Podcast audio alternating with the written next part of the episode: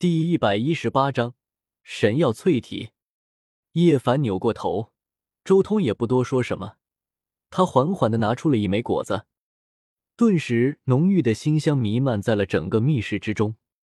叶凡看了一眼，立即明白，这就是荒古禁地之中的一种果子，有点像人参果那种小娃娃一般的果子。周通也要开始炼化荒古圣地的圣果了，这么说他的体质根基又要更进一步了。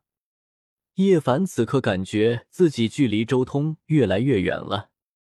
周通拿着这枚圣果，瞥了眼小囡囡，他还是一脸纯真，完全不认识这种果子。小囡囡还是小囡囡，狠人大帝还没有圆满。不过想来，他的道可能更进一步了，估计要比原著中早一段时间成仙吧。周通心中有些猜测。周通很快收敛心思，直接一口将这枚果子吞下。刚吃下这枚果子，周通浑身都被光华笼罩，他感觉像是要举霞飞升了，浑身烟霞迷蒙。他立即盘坐下来。炼化着果子里面的药性，熊。很快，周通就感觉自己全身上下都像是有火焰在燃烧一般。这不是真正的火焰，而是一种很玄妙的生命之火。周通踏上修行之路后，很清楚这种感觉是什么。这是自己的生命力得到了巨大的加强。这枚人参果代表的是强大至极的生命力。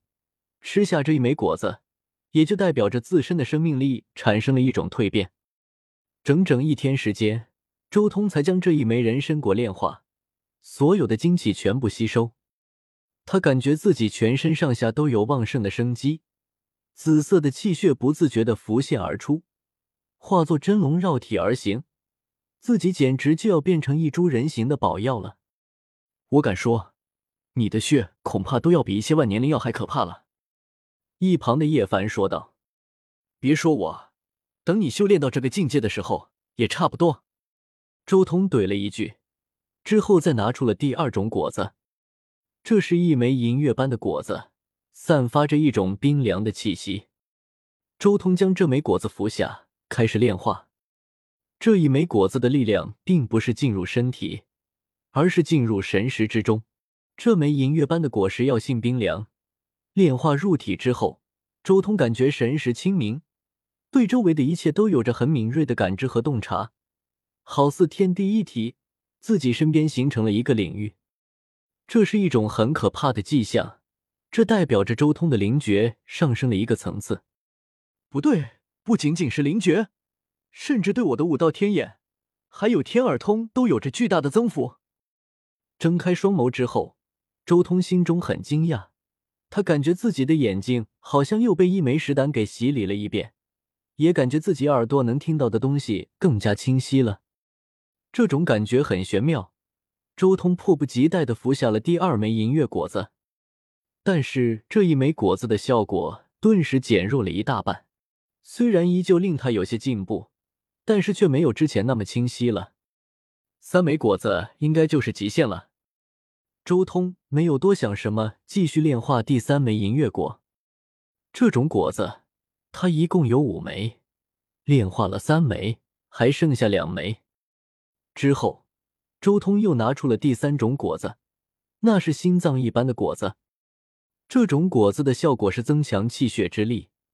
周通连续炼化了两枚心脏果子，顿时他全身上下的气血都达到了一个全新的高度。一旁的叶凡看着都感觉有些惊悚了，那紫色的气血简直就是一片紫色海洋，连身边的自己都感觉要被淹没，太可怕了！这种气血之力，连我的荒古圣体都有这样的感觉，太可怕了！叶凡感受到那苍天霸体的极致气血之力，整个人都不好了。本身就是敌对的体质，如今再受到这么一刺激。他甚至连心都静不下来，每时每刻都是气血翻涌，就算沐浴在菩提树的大道气息之下，也无法无道。受不了就先离开吧。周通看着叶凡，淡淡的说道：“你先去圣城等着，去找屠飞、李黑水他们。等我蜕变完成之后，就去找你们参加瑶池赏识大会。叶凡无奈，只能带着真龙神药和小囡囡离开这个洞府，继续待在周通身边。别说修行了，恐怕都会走火入魔。没有了叶凡，周通也顺势收起了菩提树。对他而言，菩提树在外面和在十洞天神环之中没有什么区别。接下来是第四种圣药，那是如太阳一般绚烂耀眼的圣药。这种圣药像是太阳之精，药力神秘而强大。连续炼化了三枚之后，周通全身上下的骨头都在噼啪作响，机体裂开，褪下一层老皮，新生出一副新的躯体。这是脱胎换骨的变化。这枚果实代表着体魄。连续炼化三枚之后，周通能感觉到自己全身上下的力量都强大了一大截。能在自己如今这种八境的层次还要变强一截，可想而知这种圣药的强大。尤其是炼化这三枚果子之后，他全身的各部位都出现一层光膜，莹莹剔透，闪闪发光，有一种勃勃的生机。说起来，不论是斗战圣元还是其他什么古皇子之类的，好像都吃过不死神药。周通感受到自身的强大。下意识的想到了原著中的一些事情，那些皇子、弟子之类的，他们都使用过不死神药来脱胎换骨。他们体质强大的原因，不仅仅是因为血脉，更是被他们父母用不死神药洗礼过。可惜，我还差一种圣药，神识没有经过洗礼。周通也有些遗憾，他的神识之所以不弱。那是因为他得到了钱字秘的缘故。